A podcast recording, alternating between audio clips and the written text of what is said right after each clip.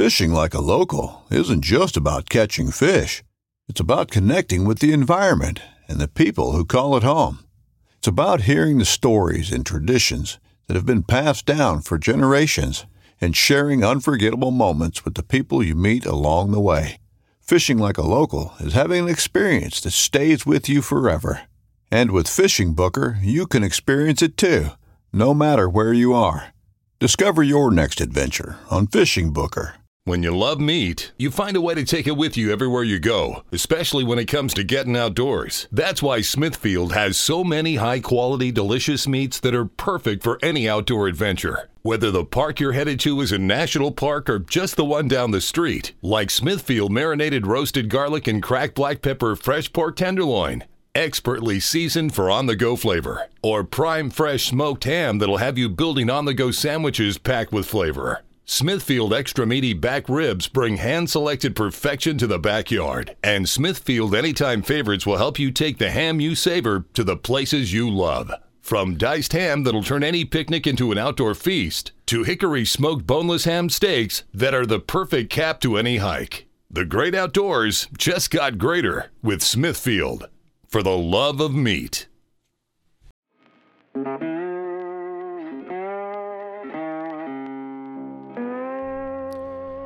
If we all spent a little more time just moving our bodies in a way that allows us to explore the areas of discomfort and weakness, we'd be able to assess and prepare for better health and performance. However, most of us just do what we like and continue to do that, and then think that the only adjustment left to be made is to just increase our intensity. This will leave you broken and discouraged. Akira Van Egmond reappeared on the podcast today to talk about a lot of this, this concept included, and a multitude of other training discussions. Akira's approach to his training is one that I've really come to enjoy in the last couple of years, and I've both learned and implemented aspects of his philosophy into my own training and into my coaching. There's a ton of really great nuggets in this one. We talk about changes to Akira's training since the last time we spoke. How do we explore these ranges of motion? How do we be patient with the fact that our bodies take time to adapt and adjust to what we're putting them through? We talk about fasting and a ton more. Now, if you want to get some extra nomad strength in your life, consider please becoming a, paid subscriber of the Substack. We've got bonus articles and uh, the subscriber only podcast Unplugged, where we dive into the fringes of old practices of health and fitness to see what we can learn and apply from them. So that's it for this. I'm going to wrap it up here. I want you guys to get into this episode with Akira. There's tons of stuff here that you're all going to really enjoy. And I know that because I really enjoyed it. And if you listen to the show, chances are you have a lot of the same interests that I do. So please enjoy this conversation with Akira Van Egmond on Nomad Strength Show.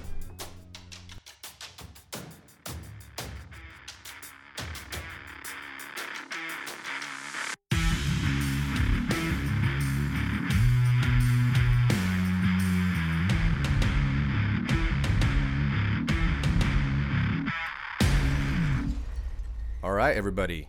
Welcome back to the Nomad Strength Show. Ross Hill, you're here, your host, and I'm joined today again, repeat return guest, Akira Van Egmond. What's going on, brother? How you doing?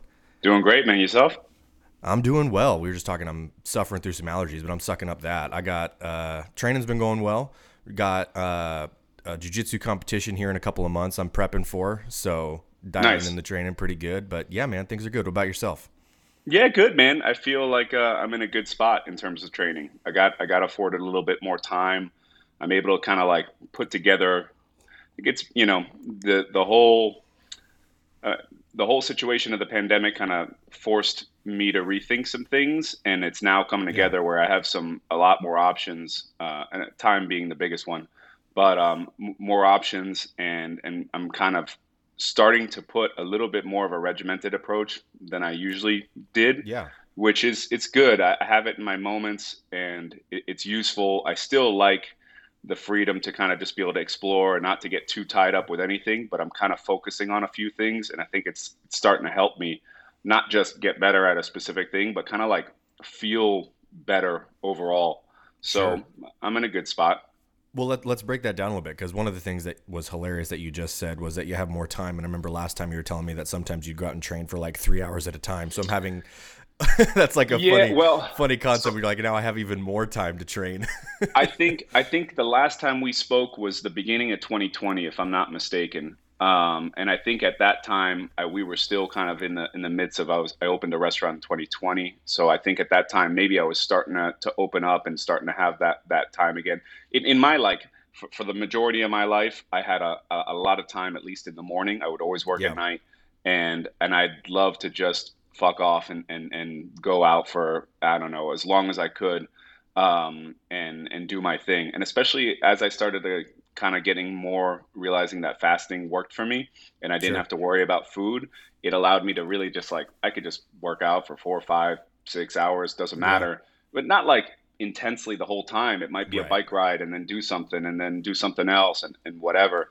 And I enjoy it so much. It's like kind of my my my favorite time uh, to kind of be in my own head and reflect and kind of process. So I Mhm. would try to extend that as much as I can, like physically. You know, I I think in the beginning it was more like you know a couple hours and my body starts freaking out or I want to eat something or whatever, and then over time that just became mm, not a factor. Um, so going back to that time we last spoke, I think maybe that started opening up where I could do that again because I think prior those two years prior, I was really forced to like do things in in like very regimented amount of times. I'd have 30 Mhm. minutes, and I'd have, you know, even like 60 minutes maybe sounds like a lot, but for me, a lot of that, like half of my training is always like a, half of it is like kind of exploratory and seeing how I feel that day. yeah, kind of And, uh, prep kind of stuff, right? Exactly. Yeah, Yeah. a lot of, you know, just kind of just feeling it out and depending on how hard I've been going or how, you know, stressful Sure. or rough life has been at the time, you know, that could be more or less. Sometimes I could just wake up and get into something.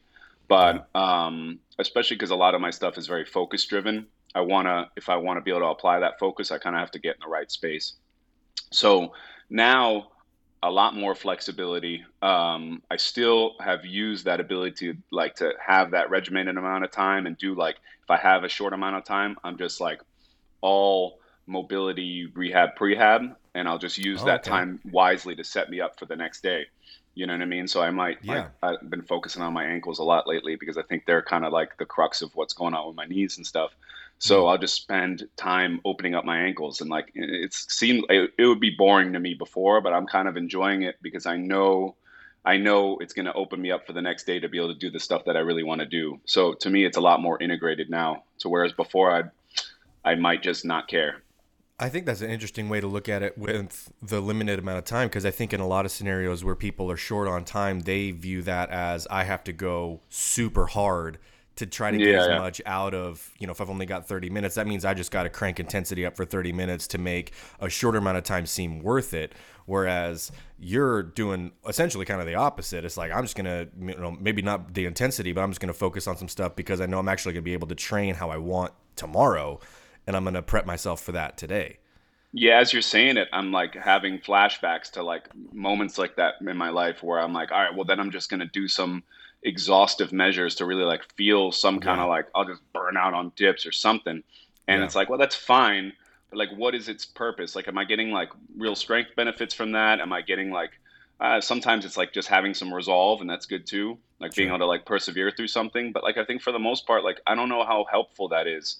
Like in terms of like a conditioning element, like it could be good if that's what you're doing. And I think Right. if you got like a sled or you're pushing a car or something, it's like, yeah, go nuts. Like it's Yep. going to be good for you.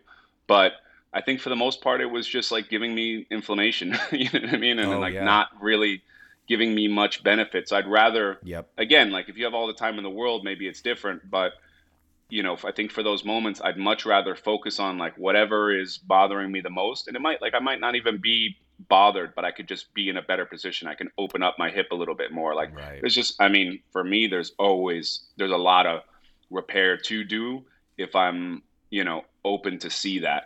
And I think Yeah. now I'm just a lot more aware of how that, I mean, like you're training for a jujitsu comp, I think your performance is your priority, right? It's like how Right. well you move. Yeah. There we go.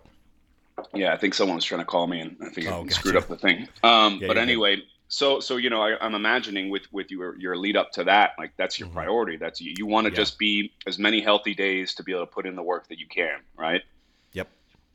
Exactly. So I can that's how I'm looking at it for myself. It's like I'm I'm not performing for anything specifically. I just like want to be in a in the best position to perform. And I'm realizing like before it was always like, oh, you have to you have to put in this intensity or this effort to to get stronger every day. But like I don't I just see it differently. I just see it mm. more as I wanna I wanna be in a position to like be able to use my body however I can.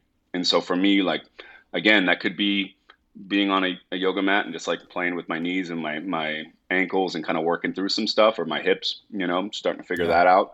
But a lot of it is just like I'll just with no intention set up my rings and hang and see what happens. And it leads to so much good stuff. And it, it'll, you know, you just start open up. I don't, I don't force it. I just, I just start moving through different motions, and then I'll get kind of like an idea of like, I, I wonder if I can move this way, and maybe I can, maybe I can't, and I'll start to work towards how can I unlock that a little bit. Uh, yeah. Again, just taking it easy, like not not forcing it, and it leads to me like so much better results over the long term. That that mindset shift to to getting to that more it's really it's patience right? And yeah. that and i think that usually with people comes following some sort of injury where they mm. crank too hard and something happens. Was that kind of the case with you also? Did you have something that got jacked up or is this just all the time. time? Yeah I think over over the years, all the time, you know, yeah. there, there's and a lot of it, thankfully, has been little stuff. I tore my calf recently. This was, I think, maybe like five weeks ago. Uh, I was pushing a heavy sled and it got kind of stuck in the turf, and I just heard my calf just go, and I was like, oh, that that felt a little, you know, yeah. that felt. Usually, my injuries are like I'll notice a day or two later and I'll be like, what the what the fuck did I do? And I'd have to like kind of like go back and think about what I was doing and, and try to assess it and break it down. But this was instant, so I was like, ah, that's disappointing. Yeah, I got an ultrasound. It was just a tear in the calf, and um, you know, not much you can do about it. It's not like it was you know blown off and you had to like replace right. it or do surgery right. or anything. So I was like, all right, I'm just gonna rehab this. I've gotten really good at rehabbing myself, and um, and then that's that time it's like it's almost like when you get sick you know you chill out you you know uh, for me like i'll like i'll cut coffee and i'll do everything like i'll start getting very therapeutic and i kind of do the same mm. thing with injuries you know what i mean so where i'll just mm-hmm. kind of do what i can to manage the inflammation i don't do anything too wild i'm not too big into pharmaceuticals or anything so i just have like my little you know arnicas and this that and the other and i'll just kind of sure. like massage and i'll put effort and i'll like I was just digging in. Like I'll take my thumb with some like arnica oil and just start digging into it, like to where I'm almost tearing up. But it's just kind of moving that around, and I just felt all that was beneficial. And then just like slowly pushing the um, the range of motion and seeing what I can get away with. And like you know, I think once you cross that threshold where you're not fearful about it and you can yeah. plant, you you just start taking big strides. It's still a little tight, but I mean, considering how bad it felt right away. Um, it gives me so much confidence. There's always this injury kind of like five stages of grief with me where it's like something will happen and I start getting like my frustration and woe is me and how did how could this happen? I was on such a good I don't know whatever and then I mm-hmm. kind of go through it and I'm like all right well what's what's here a how can I manage this to like be back as soon as I can or be better as soon as I can but also like what is where's the lesson here? What did i do wrong? Mm. was it just my ego going nuts and i wanted to like do some stupid shit? In this case that's exactly what happened. I was just loading up plates. Someone like gave me a compliment in the gym and i like said some like humble comment. and then i was like fuck this bro. I just load them up. And uh, you know it's it, that's for me a big thing. It's like i, I gotta be i'm used to training alone. And then when there's people yeah. around I, I it somehow it seeps into my uh, my psyche whether i know mm. it or mm. not so I always got to kind of manage that and just like chill out and not try to impress anybody. Um, but um, but yeah, so where's like the lesson? Like, what am I doing wrong? Like in this yeah. case, it was a little bit more of I think just a freak thing and a little bit of like chill your ego out. But sometimes it's like well, there's a uh, a chink in your armor and you got to address it mm. one way or another. And then that's a big puzzle sometimes because a lot yeah. of times whatever gave up was not what was wrong. It was just doing its best considering you know is is right. you know out of leverage and then that's where you begin to, the process of kind of rebuilding everything like you said before and find and, that, and that's where the, a, lot, a lot of that exploratory movement like you gave the example of the rings i'm thinking of that video that you posted i think the other day you're doing like some single arm skin the cat things over the side mm, i love those your, yeah, yeah. And, and it looks wild when you do it but i'm sitting there and I'm and I'm watching that video and I'm like, I can feel what's happening while I'm watching that video. Yeah. I'm just like, oh, dude, lat and lat and and the backside of the forearm going up into my elbow. That probably just I, I can feel it. Like that would be killer for this and and help me open a lot of that up. So going back post injury, it's like. Well, let's do some of this exploratory movement and find out this doesn't feel good. Why? Spend some time 100%. here and then rebuild that section. There was a um, a couple years back. I was working with uh, a coach who focused. Uh, his name's James Fuller. He focused on a lot of like the old time strongman lifts, uh, like you know ones that n- literally nobody does anymore. And they're all like he, he has this massive library of old books by Sandow and Hackenschmidt and all these guys and all these exercises. And and he had They're coming philosophy- back a little bit. I it's feel like awesome. people. I love it. Yeah, I yeah. love it. And he has this uh, his he has, he has teaching kind of philosophy where if we're doing like single arm or single leg stuff, you have to build up the weakest side first.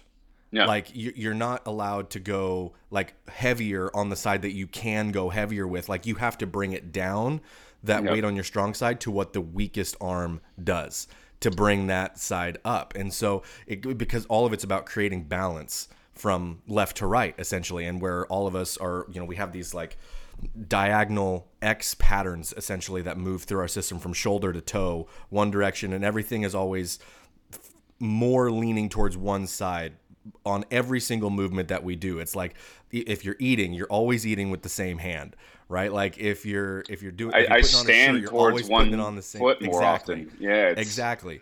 So it's like all of these things that we don't even think about are creating essentially some form, however small or however large, of compensation in our movement patterns.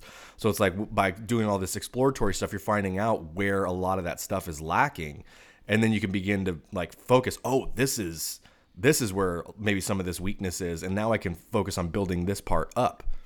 Yeah, that's the beautiful thing of having two of most of everything, right? It's like, I, especially even like with injuries, Direct I'm like, comparison. is is this supposed to feel like this? Like, oh no, this is this. There's something off here. Like it, to me, it's it's it's super beneficial. I, I don't. I'm not saying you have to do everything one handed or on one foot. It, you know, there's a Yeah. there's great benefit to putting a barbell, you know, on your back and and trying to be Yep. balanced that way.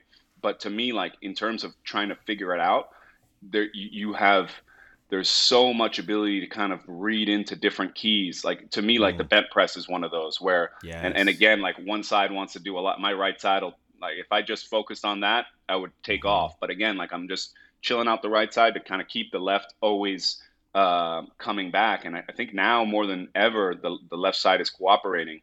Um, and and because it's such a weird kind of complex movement, or at least for me it is, and it's starting to kind of break down and make a little bit more sense.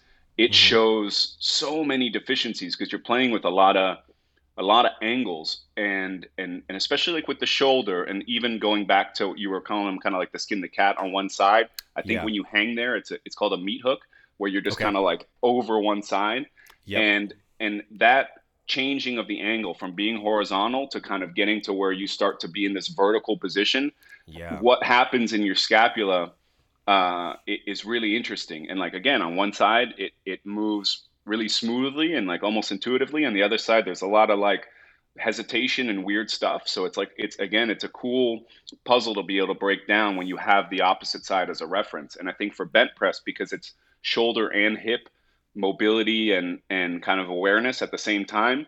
I think before I was focused focused a lot on the shoulder, and I wouldn't have no like proprioception of what my hip is doing at the time. And and with the bent press, it's like all you need sometimes is like a couple inches of room, and you get underneath it. And I'm trying to like create mm. that with my shoulder when really it's my hip needs to move over a little bit, or my hamstring needs to unlock a little bit.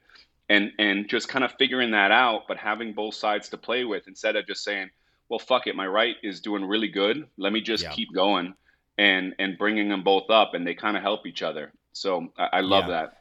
The one that uh, the, the the one that always was surprising to me uh, back when I was doing this stuff with James was the it, it would even be it would be body parts that I wouldn't think would be necessarily related to the movement that I was actually doing that made the most difference. So one of these exercises that he had me do was it was a behind the neck barbell press, right? Which nobody does those in general anymore, right? But to take it even one step farther, we did it in a in essentially a front jerk or like split jerk position, but like a deep front split where it's like mm. I, I, would, I, would, I would start in a lunge essentially with my knee on the ground and then just bring my my knee that was on the ground up like two inches and I'd sit in that position. So my whole like hip flexor area through that side that that back leg is is completely stretched as far as it'll go and then I behind the neck press in that bottom position. Yeah. And like just from left to right having that difference in which leg is in front made a huge difference on my strength levels and I'm like these even these aren't even the muscles I'm pressing with. Like how no, is that 100%. affecting how I'm strength how how I'm pressing vertically with my with my upper body when it's my lower body just whatever position like what leg forward that is. So a lot of times there's in and that one of the things I've really come to appreciate in the last few years is this concept that everybody always wants to think that like our body is segmented Mm-hmm. right? It's like well, we have this muscle group we have this muscle group. You can you can choose to isolate this muscle group. And even if that sounds right by quote unquote isolating there's still a million other things happening. Like the, because you feel it more on that one section of your body there's still things happening all over your system. Like nothing is truly isolated when you move. 100% and so like being being able to understand that it makes sense when like yeah i'm in this deep front split pressing and my legs are making the difference like which leg is in front on how strong i am. So it's crazy how just moving through all of these angles and ranges of motion and stuff it really kind of opens you up you know literally opens you up but also just mentally to understanding wow there's a lot going on here. You know what i mean? After years of fine print contracts and getting ripped off by big wireless providers if we've learned anything it's that there's always a catch. So when I first heard that Mint Mobile offers premium wireless starting at just 15 bucks a month, I thought, what's the catch? But after talking to them and using their service, it all made sense. There isn't one. Mint Mobile's secret sauce is that they're the first company to sell wireless service online only. They cut out the cost of retail stores and pass those sweet savings directly to you. For anyone who hates their phone bill, Mint Mobile offers premium wireless for just 15 bucks a month. I was hesitant about having to get a new phone and a new phone number, but with Mint, you can use your own phone with any Mint Mobile plan and keep your same phone and your same phone number along with all of your existing contacts.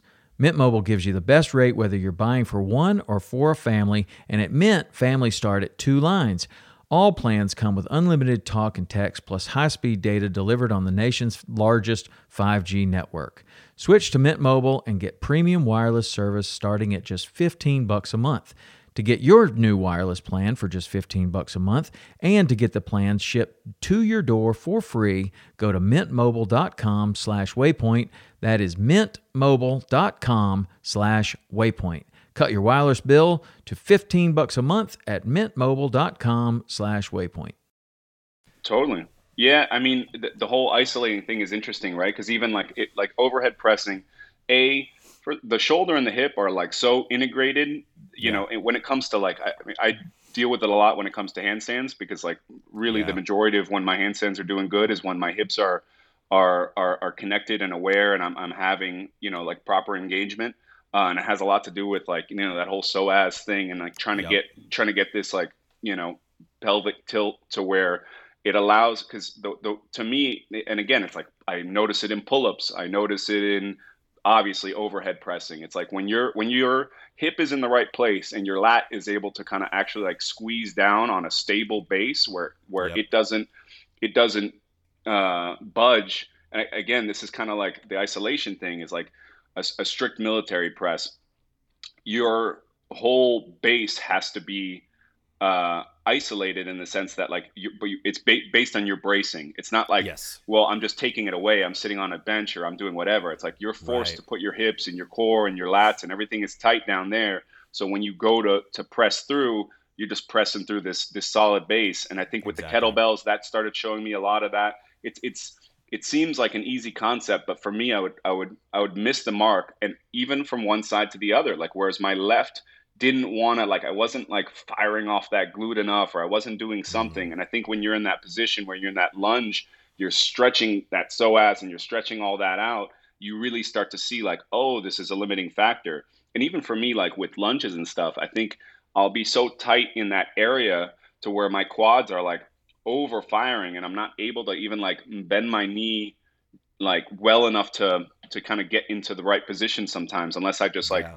have to come almost like from the ground up kind of you'll see it in Turkish get up sometimes where I'll, I'll, I'll have to kind of like refigure it out every time. It's because yeah. I'm just too tight, too tight in the hips. I'm like trying to do something that's not good for the movement. So I think exploring those ranges, you know, I think probably the movement you're talking about with lighter weight to start until you get it, because I, am assuming totally. that you, you're you're somewhat a little vulnerable. Where if you try to press through that a little too hard, you're gonna jack something up. But it's oh, really sure. good for kind of opening up the mind towards what's actually happening.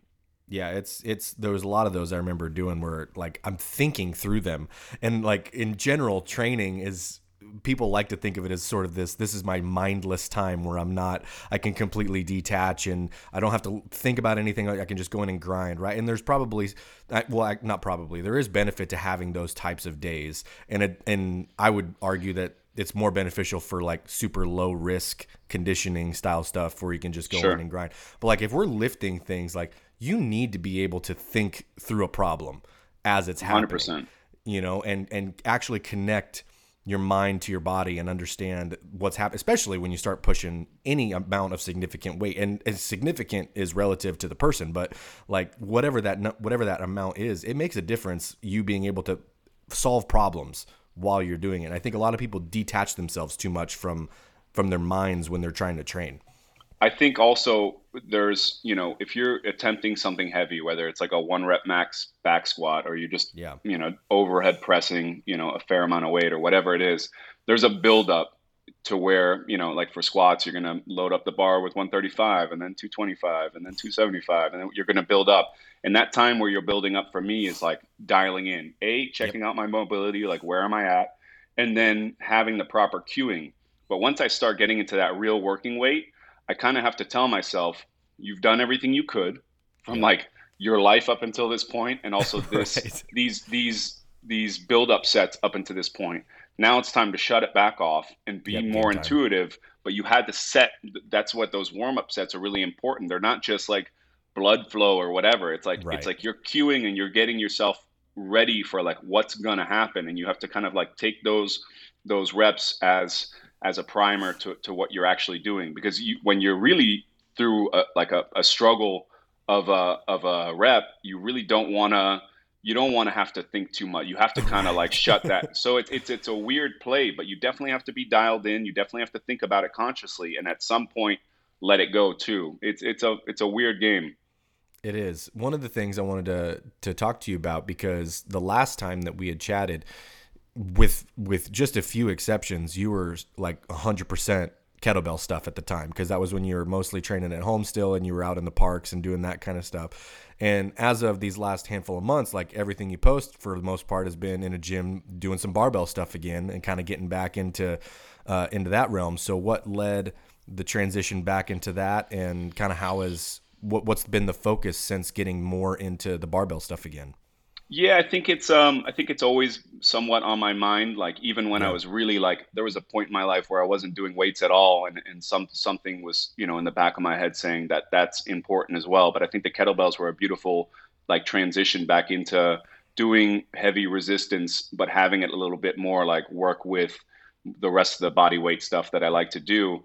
And I think the barbell was kind of like, A, I'm 37. I, if I'm gonna like have a nice run at seeing what I can do with a barbell, now that I have a little bit more awareness, a little bit more control of my ego, where I'm not just you know grinding myself into a pulp, uh, I'd like to see where that's at now. Um, and and I don't have like a time period of I'm going to do this for a year or two or five, but we'll see how it goes. But so far, it's been really beneficial, and and and the the focuses have been pretty like pretty simple. It's it's been back yeah. squat. I think that might move to front squat. Um, I do a bit of deadlifting, but mostly just because I want to do bent over rows. And I feel like if I prime a little bit with deadlifting, like my, my rows just obviously are a lot better. Yeah. And, and I'm doing the rows mostly to prime myself for some kind of pressing. And that pressing turned into, I, I've always done weighted pull ups. I love them. And I kind of like never really spent a lot of time with weighted dips. And I started doing them recently, mostly because I didn't have a stable base to do them off of. Like I'll do yeah. it with rings, but weighted dips on rings are not on rough. rings. Yeah, it's it's tough. yeah, like I, can do it, but it, it's really like it's really really really taxing and and you know probably better done with with with lighter weight but um, when you have a stable parallel bar you can do a lot with dips and i've always been good with pressing but like i found with like overhead pressing especially with kettlebells i i just i would take two steps forward and then one step back often mm. if not even one step forward one step back and some of that was like my tricep was like kind of almost chronically inflamed and i think i was just okay with it because i thought ah you know my knees are kind of always like that like this is just this is just how life is you're just going to have your pains and that's it but a combination of starting with mace bells and doing these weighted dips, like my triceps feel so so good. They yeah. there's almost no issue, and I think it's it's a twofold thing. I think weighted dips are such a natural.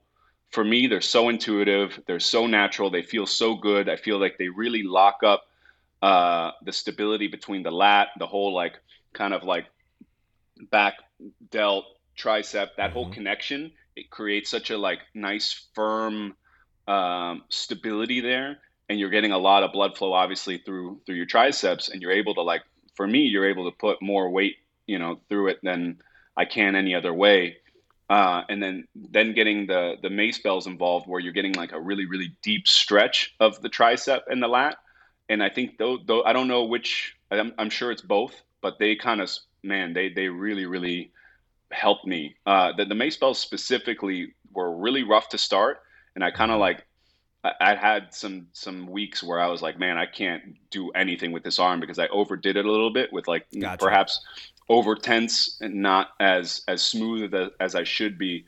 Um, but I think once I got the hang of it, and even like uh, you know, there was like a, um, a lighter sledgehammer at the gym that I was using almost every time to finish and I would just do rep after rep and really kind of getting the motion down. And it started opening all that up and getting rid of maybe some some imbalances or whatever within the scapula, and it really yeah. allowed me to to kind of open up, which is something I've been working on for a long time. Um, but again, it, it's tough, and it has to do with the shoulder and the hip together. Even like with I do so much dead hang, so much like uh, hanging off a bar and, and pulling with a bar, but really getting. This is why I'm doing a lot of L sit stuff because if yeah. you if your hamstrings are like fully fully stretched out, but you're able to keep a good uh, pelvic tilt, you really notice it when you're in an L sit on one arm. It's a little difficult at first, but even if you have to like, you know, use the off arm uh, to to kind of stabilize or whatever, you really start to see how your shoulder is meant to be in an overhead position. And for me, I was always a little off center of that. I was always like right there, but but not not dialed in. And to me, there's no way to. that that really exposed it, the the, the one arm L sit stuff. But anyway, so that all worked together with the mace bells. But getting back to the the question of the barbell, focusing on kind of those basic things. Like it, again, with the barbell, it's really squats and, and rows. I'm not I'm not even pressing really. I did bench a couple times. It doesn't feel great for me right now, and I, I spent a lot of time with it when I was young. So I'm like, eh, I don't know if I need to do that. I might get into some barbell overhead stuff, but I don't I don't know. It's really just mostly squats and then weighted calisthenics and then the deadlifts and rows and using those yeah. kind of together with whatever else I can do. You know, if I have access to a bunch of dumbbells, that's cool. I can do a bunch of stuff with that, doing some stuff with like cable machines and, and things like that. But keeping it real basic. I'm kind of like the oddball in that gym because it's somewhat of like a bodybuilder influencer, sure. power lifter, kind of like wild yeah. Miami gym, which is fun. It's a fun environment. But I'm just kind of doing my weirdo stuff. Besides, obviously, like squats is pretty standard, um, and and I'm, I'm I'm loving it. I think you know there's something to barbell squats that's you know you're you're getting more weight on your back than you can any other way. I love sandbags. I love all other kind of ways to, to load up squats and even like doing double kettlebell you know racked squats are great, but you're limited. Like it, they're hard for a reason. And if I can yeah. do twice as much weight with with a barbell, there's there's a benefit to that too. I'm not right. saying that you know it. If I was only busy with that, it would probably limit me. But man, to just have that once, it's literally once a week. I'll squat yep. with a bar barbell, but I think it just translates and makes me so much stronger. If again, if I'm cautious on, I think I was chasing the numbers when I first started Yep. And I was maybe not I was always conscious of technique, but but I was like maybe cheating the depth a little bit, you know, and where now mm-hmm. I'm like I'm I'm less focused on on the number and way more focused on like being able to just like almost I'd I'd rather be able to pause at the bottom in a deep squat and be able to come out of the hole hard and like thinking about it more that way. I think it just has a lot of carryover to overall strength and I just overall like I tend to maybe because I fast and whatever, I tend to like I'll stay kind of light, and this allows me to stay just that like five, ten pounds heavier that I kind of like yeah. to be, and I think it allows me to be stronger and everything else. So for me, it's a cool supplement. I wanted to ask, what is it? What what what was it like going back and being in a gym environment after really not being in one for so long? Was there like a little bit of an adjustment? You're like, oh, I got to deal a, with people there, again. there's a little bit of that. There's, I, I, you know, even like going out to parks and stuff, you got to kind of deal with people in the sense that like, you know, some people are there to talk a little bit. Some people are there.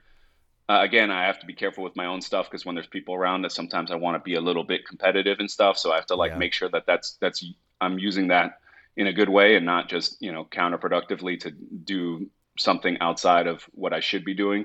But um, I think that gym, everyone, regardless of, of what their goals are, and some of them are definitely not mine, they're all very busy working. So it's a nice environment. Like That's everybody good, is there to work. Yeah. Um, there's not, I mean, man, the amount of people who don't re rack their weights blows my mind. All that, I have a lot of like gym etiquette, you know, yeah.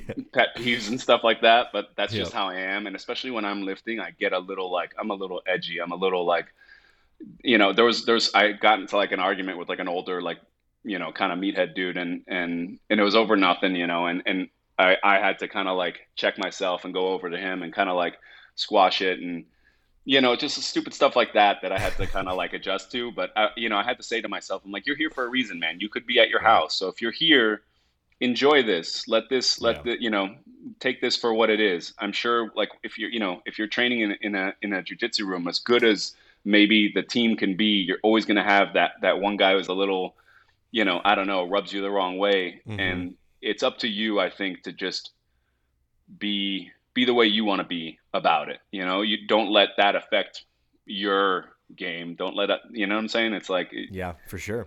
It's up to you. I remember um, right when right when everything started i mean around here it was a lot sooner than in a lot of other places but when gyms started to reopen again right uh, even in just the handful of months that it was around here that they were all actually closed going back in there was this sense of like it, it was almost just kind of overwhelming because there was so many people again right mm. like right away and i'm just like okay well like i gotta like i gotta get some stuff done here i can't get anxious and stressed out because now i'm in a room with 200 people again so it's yeah. like i i could just go back like you said i could just go back and do this in my backyard in the grass and the sun yeah. but it's like i there was things here i wanted to do that i can't do at home so it's yeah. like just come in and focus and like there was that there was that level of relearning how to focus and and tune out what's going on just like you said where it's like yeah, I, I could be alone, but I'm here for a reason, so I might as well. I there's no point in complaining about it. Like I drove here to do this, so there's like get it done, you know. I, I think we all have a little bit more social anxiety than we'd like to let on. I think yeah. a lot of people have a lot of social or like like um, maybe anxiety towards being alone.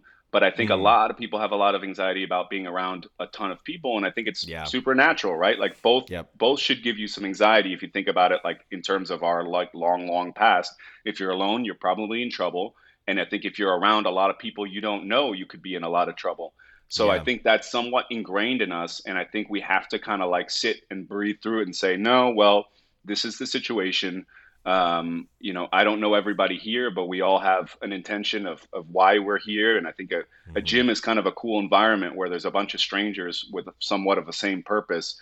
And yeah. I, I think this is why people get a little like chatty and community driven when it comes to that. And that's not my thing. But yeah, even in small amounts with the people that I do somewhat know from outside of the gym, when I see them there, there's some camaraderie and that's cool. Um, but I think for the most part, it's it's a good environment to be able to like be able to chill that part of your anxiety out and, and be able yeah. to process it. But I think you do have to recognize it. And like you, you did it, you, you just took a big sigh. I don't know if yeah. it was in, you know, kind of just what, that's kind of what happens, right? You just take yeah, a big totally. sigh and you're like, ah. all right, this is what it is, and then let's keep going. Mm-hmm. One of the things for me, anyways, was I and I've been I've been like this for for years now. I'm I'm uh, and a lot of it has to do with some of like training. Uh, it's I was never I was never military anything like that, so I don't want to confuse when I say previous training. But it was uh, like with scenario based and, and weapons based training and stuff like that. So part of it is like I'm in a big public space. Part mm. of my hmm. brain is always just in like scan mode, regardless sure. if it could be like the safest environment that I could possibly be in. Like like a tiny part of me is always in that frame of mind. So totally. even even in a gym where it's like okay, I, am focused on here. When I'm in the middle of a lift, I can be focused. But even in in that, and that's probably why I enjoy it. Just, I just enjoy it more training at home because there's that one less level of like mental capacity that needs taken up when I'm training here at the house versus when I got to be in a in a gym in a public place. I can still even if it's like even in my jujitsu gym, like that's where every cop in the town goes to train is at no. our jujitsu gym. So it's like. I, theoretically, statistically, I'm probably you know safer right here for the hour. But even in that mode, I'm I'm looking around and I'm like I'm just constantly in the scan. So that that big sigh was just like okay, well, I got to do my best to not focus on so many other things that I don't have any control over, but still keep that presence. And it can get exhausting, like just because it's so much sure. mental mental capacity being used up in that period of time. You know, I, mean? I, also think it, it, somewhat should be kept. Like, I mean, I think uh, you know some of my pet peeves at the gym is like a lack of spatial awareness. Like, I mean, yeah. okay, if you're if you're doing jujitsu and you're if you're doing like live rolls, and there's you know 20 people in a room you got to be somewhat cognizant of the people working next to you because yeah. for whatever reason they're not you know you roll over each other it happens so you got to kind of somewhat always be a little bit a little bit aware of your surroundings and i think in a gym with a bunch of like metal moving around and like again this is why like for me when i go to an area I'm, I start like re-racking rate weights and I start mm-hmm. organizing. Like I want things to be real organized around me. I don't want to like trip over a dumbbell because I didn't see it because I'm in the zone squatting. Yeah. And I think you know even people moving around me, I get I get a little uh, territorial, but it's like a lot of it is comes from like a real thing. It's like, yo, I'm gonna throw the stuff overhead. I don't want to have to think about you behind me. I don't want to exactly. if I have to dump this weight. I don't want to have to think about dumping it on. You, like just give people space. It, it's I don't know. To me, it's somewhat like a necessary thing to kind of just. I, I wish more people had a little bit more of that awareness that you're talking about when it comes to that stuff for sure. I wanted to dive in a, a little bit because you mentioned it a few times uh, nutritionally because you're a big fasting guy and when when you started with the fasting, how did you approach it versus how maybe you approach it now? Is it different now because you've been doing it for a long enough time? You just really kind of understand yeah. what works well because you train fasted, correct? All the time. Yeah. If I don't, uh, it's it's rare. It, it's because someone made me eat breakfast or something. But I, I, don't I don't like it. I I don't know how that all started. I think I've never really had an appetite in the morning. Even I remember when I was a kid, yeah. like you, you go and you you go to school and you eat your bagel or whatever you're eating before, and I was kind of like I'd eat it to eat it, and I always like eating. So it's not it was never bad, but I just didn't have wasn't hungry hungry like I am at dinner where I'm like, ah oh, man, I'm ravenous. Like I, I want to eat this mm-hmm. whole dinner table. So I think you know, I used to, I used to start. I always had this idea, a in my mind that like I need more and more and more food because I got bigger. I got to get bigger, bigger, bigger, bigger, and I never got bigger. So I don't even know, you know. So I was always kind of fighting that that that battle to see if I can, you know, kind of put on some weight or whatever, you know, just from like football mentality or whatever mm-hmm. it was. But I think I slowly started to realize like a was a time issue. So if I ate in the morning, I'd have to wait an hour or two to like let that settle to where I felt good. Otherwise, I just yeah. didn't feel good working out. I think there was a time when I was real young where I could just like eat a steak and four eggs and go and lift weights. But I think it was also like the way yeah. the way I was lifting weights was just like a lot slower. So anyway, sure. I think over time I just started realizing the less I ate in the morning, the quicker I could get to my workout. And then it just became where I would like grab a because I would also again I was doing like I was going for long periods of time, so I would have like maybe like a handful of Brazil nuts and like a, a dark chocolate and eat that, sure. and then I'd take my bike out and, and be back in four or five hours. And I was like, ah, that's enough to get me by. And then I started realizing like I don't even need that, and then it would be like where I would get done with my workout and be like, I gotta eat now, I gotta eat now. And now I can like get done with my workout and you know still kind of not care and just mm. you know I just keep pushing it like I just push it further and further and I like this idea of having the freedom of not worrying about my hunger. And like, especially when I was younger, I was the worst when I got hungry. I would get really upset, really angry, really like edgy. And to be kind of liberated from that is kind of nice. And I treat it almost like exercise where I'm like pushing it. And I'm not starving myself. Like I'm not right. not dying. I mean, I can tell when I'm losing a little, I'm like, oh, I'm getting a little skinny. But most of that has to do more with training than than with food and and when I eat, I eat. So it's not I don't I don't feel limited by it. I just like the freedom of not having to you know deal with that like bitchy voice in my head that wants to eat. Like I, I just like being you know free of that. But I think it just started. It started where it started, and I just kept pushing it over time to now where I go. I'll wake up like let's say I wake up at eight o'clock and I start having my coffee and my water and I start getting moving. If I don't, if I I can not eat until like six or seven or so. And even if I, even if the first thing I do, like when I really, if I have time, I love to just have a beer instead of anything. Like the first thing I do is like six o'clock. I haven't eaten anything all day. I worked out for a long time and I have one or six beers and I feel like I'm on top of the world. And then I just eat and I'm like sober immediately afterwards. And I had this whole like fun, like euphoria of, of being a little like in outer space in my, in my head and yeah. I feel like I it, it just to me it's it's um I don't know just pushing a little bit of of what I feel like I need to be grounded and I think food mm-hmm. for me was always this grounding thing where I think I'm a lot more comfortable kind of floating floating around a little bit more it's almost like kind of the same feeling of like when you I'm not sure what your experience is but I kind of assume these days everyone has some mushroom experiences and I feel like that like coming up part of of eating some mushrooms it kind of feels like that when I'm fasting for a long time and I start mm, getting a little like ethereal and a little weird, sure. you know, weird thoughts and how uh I'm thinking because of what you do is a fairly amazing feat in its own to be in an, a restaurant like all day long and not get hungry if you haven't eaten all day. like, yeah, is, is there think, was there an adjustment to that, or do you just like because it's your place, you're just like, nah, I'm I'm good. I think you know uh, a lot. I think anyone who works in restaurants will know that you're going to be around a lot of things that you can't have, like food and alcohol, for that example. Yeah. Like so, you know, you're around a bunch of drunk people and you you can't drink, not because it's like it just wouldn't be even beneficial. Right. And I think the same thing with food is like you're just forced to look at food and you're just in busy mode and you're like, this is not for me. Yeah. This is you know, and then you know, there, there, there's times where you got to just like, all right, I got to figure something out. I got to go eat something right now. But I, again, the freedom of not being controlled by that is to me very yeah. liberating because I've, I've, I've been in that position. I've been at, at, in a restaurant and I'm starving in my mind and I'm like, ah, I want to eat. I gotta, you know, I gotta mm-hmm. go. And I was, that's why I was always very friendly with all the chefs and like, they would always hook me up. But, you know, I just, um, I, I like not being dependent on that. And I think even yeah. like, you know, even now it's, it's even more so. It's like, it's, it's on my terms. It's not because anything else. Do you have any particular focuses when you do get into like your your meal of that day? I mean, is it really at that point six seven o'clock? Like how I mean, how many different meals, or is it just like one kind of big? It, it's usually two.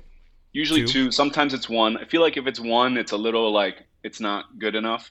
Um, because I I, I, I would a, think just from like a, a an intake point like it's just hard to get enough in one meal if you're not going to sit there for two hours and essentially it is more than that anyways you know exactly i think sometimes if i push it real late i'll tend to eat more and i'll be able to eat more and then then i kind of am just not hungry for the rest mm. of the day but I just I'd, I'd rather not. I'd rather plan kind of like not plan, but I kind of like leave space for for two meals. And this is maybe not the best advice, but I always eat like right before bed. I've I've done it my whole life. Mm. I just I, yeah. I have no issue with it. Uh, maybe I would sleep a lot better uh, if I, if I you know if I didn't. I don't know. Um, I don't feel like that's the case, but but I don't know. I could I could explore that maybe as I get older, and maybe I'm a little less like needing that amount of calories. But for me, it's like one big meal and then I'll try to get one more before I go to sleep. And in terms of what it is, you know, I, am not I'm not rigid about it. Like I, I want to yeah. make sure I get a lot of protein because a I think that makes sense, but also because that's what I really like gravitate towards. Um, and and I like a lot of fats again for the same reason. I think because it's beneficial, and I, I think it's just I've always always craved high fat everything. I've always mm-hmm. ran towards it since I was a kid.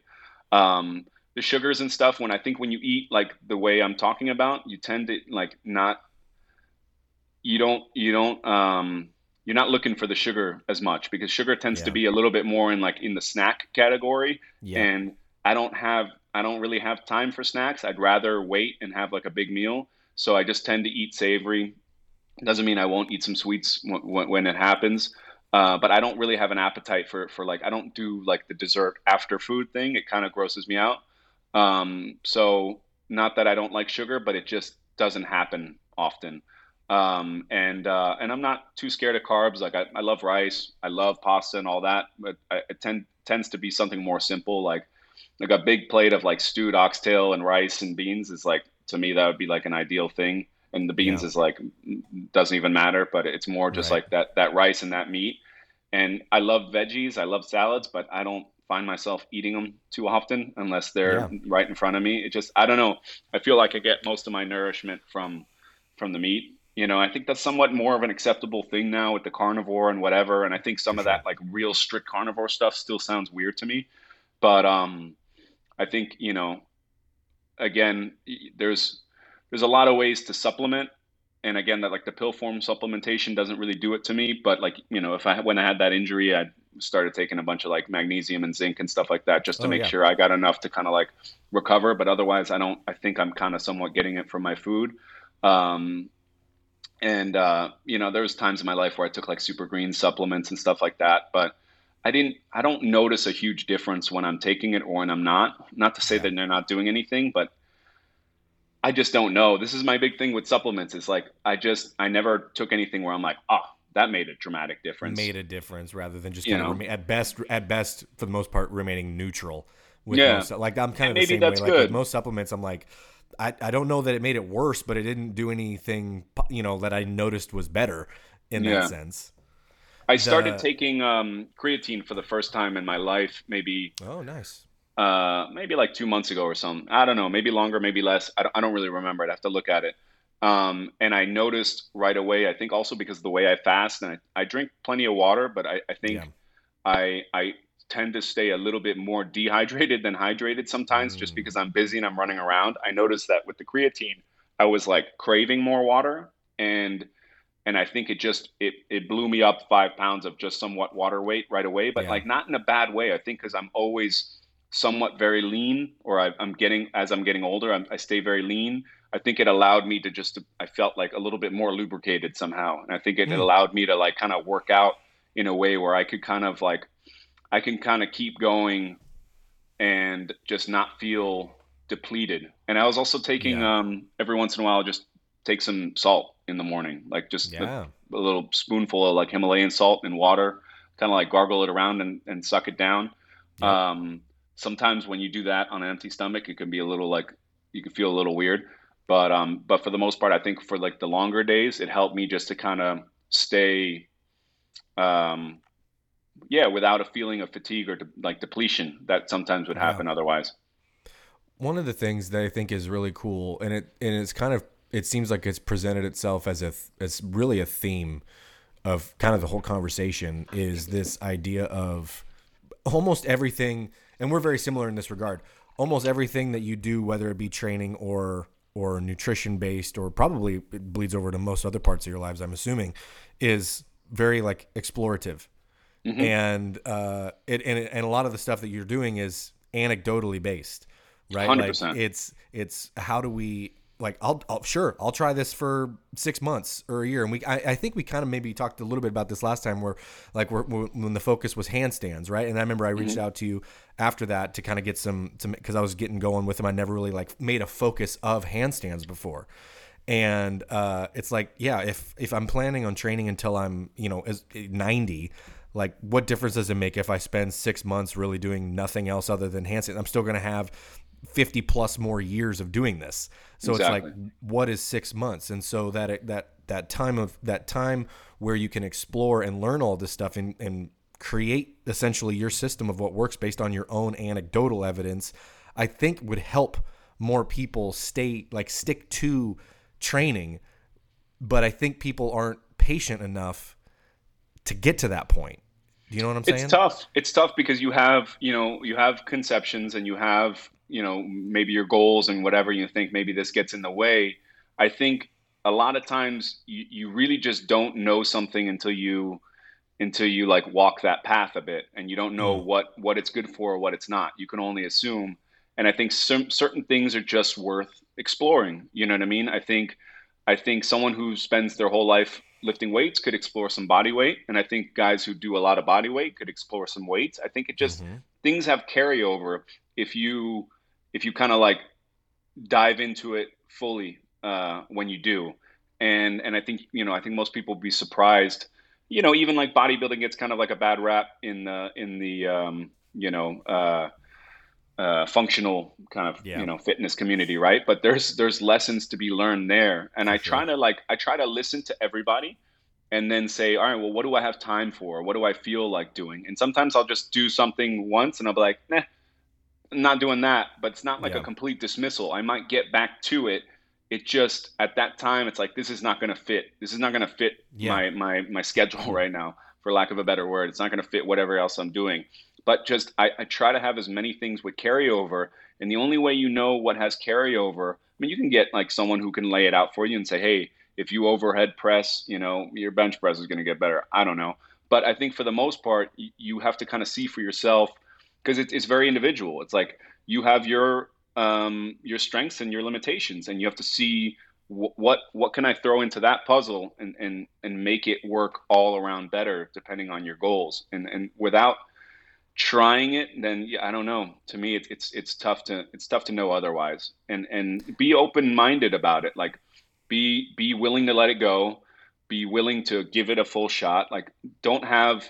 There's this kind of like concept that that I heard someone say about kind of like the whole you know existential like understanding of the world around us and just to kind of mm. like treat everything very agnostically like just to not really fully have a dog in the fight and just say i'd love to really know the truth of this and i'm going to just with an open mind explore whatever concept no matter how you know weird or stupid or whatever it might be and i think when it comes to training it's like you, you need a little bit of that you know people get attached to their modalities. And it's like yeah. the same thing with martial arts back in the day. It was like, no, you know, um, karate is the best, and no, it's this. And then MMA came around. they're like, ah, well, listen, you can take a little bit of this and a little bit of this, but it's really more of this and this, right? right. And now that's is why jujitsu and, and wrestling and, and, and, and like Muay Thai kind of get the the biggest praise for for how they have. But those are also like martial arts that were done competitively uh, at a high level, so they translate better to competitive thing. But right. it, you know, you see karate guys who were doing on the high level of competition, like um, um, Wonder Boy Thompson or something. You see how it translates. Mm-hmm. So, so to me, it's more about like pursuing excellence in competition. Competition creates the reality, right? It's like what really works and what doesn't, and um, and then seeing it through. So anyway, I think people get attached to their idea and then they want to like fit everything into that. And for me, it's like I just don't have a lot of attachments to anything, and I want to see what what is good for me. I don't, I didn't grow up thinking that like gymnastic rings were going to be the the best thing in my life, but I'm like I, I really I, I, wish I would have started with them earlier. I'll tell you that much. Yeah. So it just it just shows it works for me. The the competition as the test really is a good a good way to look at it too because I think a lot of people that try stuff don't have a point to where they can look back and say did this work mm. right it's like they'll they'll just try it and then they don't you know there's no way they don't they don't test it in any capacity so yeah. it's like we we need those times and and I don't even necessarily mean like signing up for a competition but there has to be like a point in which you can assess did this actually do what I was hoping it would do over this this last however long and if so, great. Like, how can we continue to do this? If it's a, if it's a, maybe it's a implement. Maybe it's like with with you're doing with the mace stuff lately. That's kind of a newer thing, right? Yeah. Or maybe it's just a maybe now you're getting an account whatever it is. It's it's more of did this work? How do I assess this?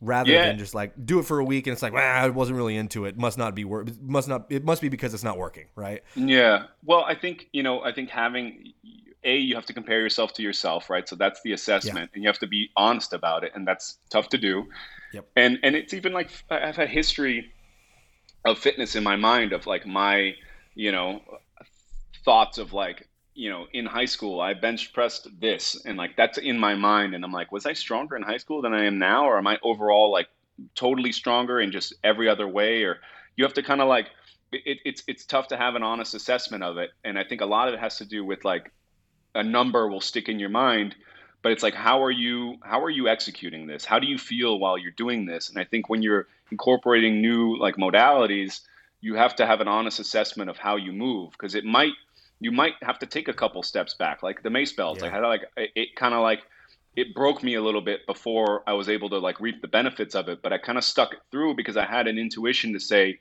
ah, there's something to this. And again, because of the unilateral quality where my right side was clicking, my left side was not.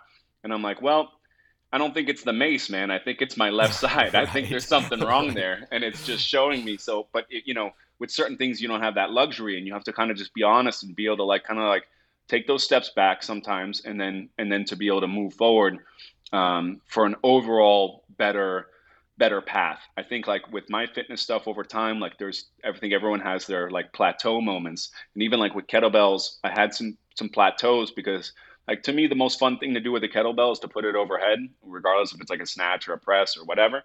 And I think there was just limitations. And I was like again, the tricep inflammation and different stuff. And you know, I think I had to just let go where I, I don't remember the last time I strict pressed something, but I probably have. But I'm like, you know what? I'm just going to focus on bent press and see how that mm. works out, you know, because yeah. I feel like it's something where there's a lot more to explore there.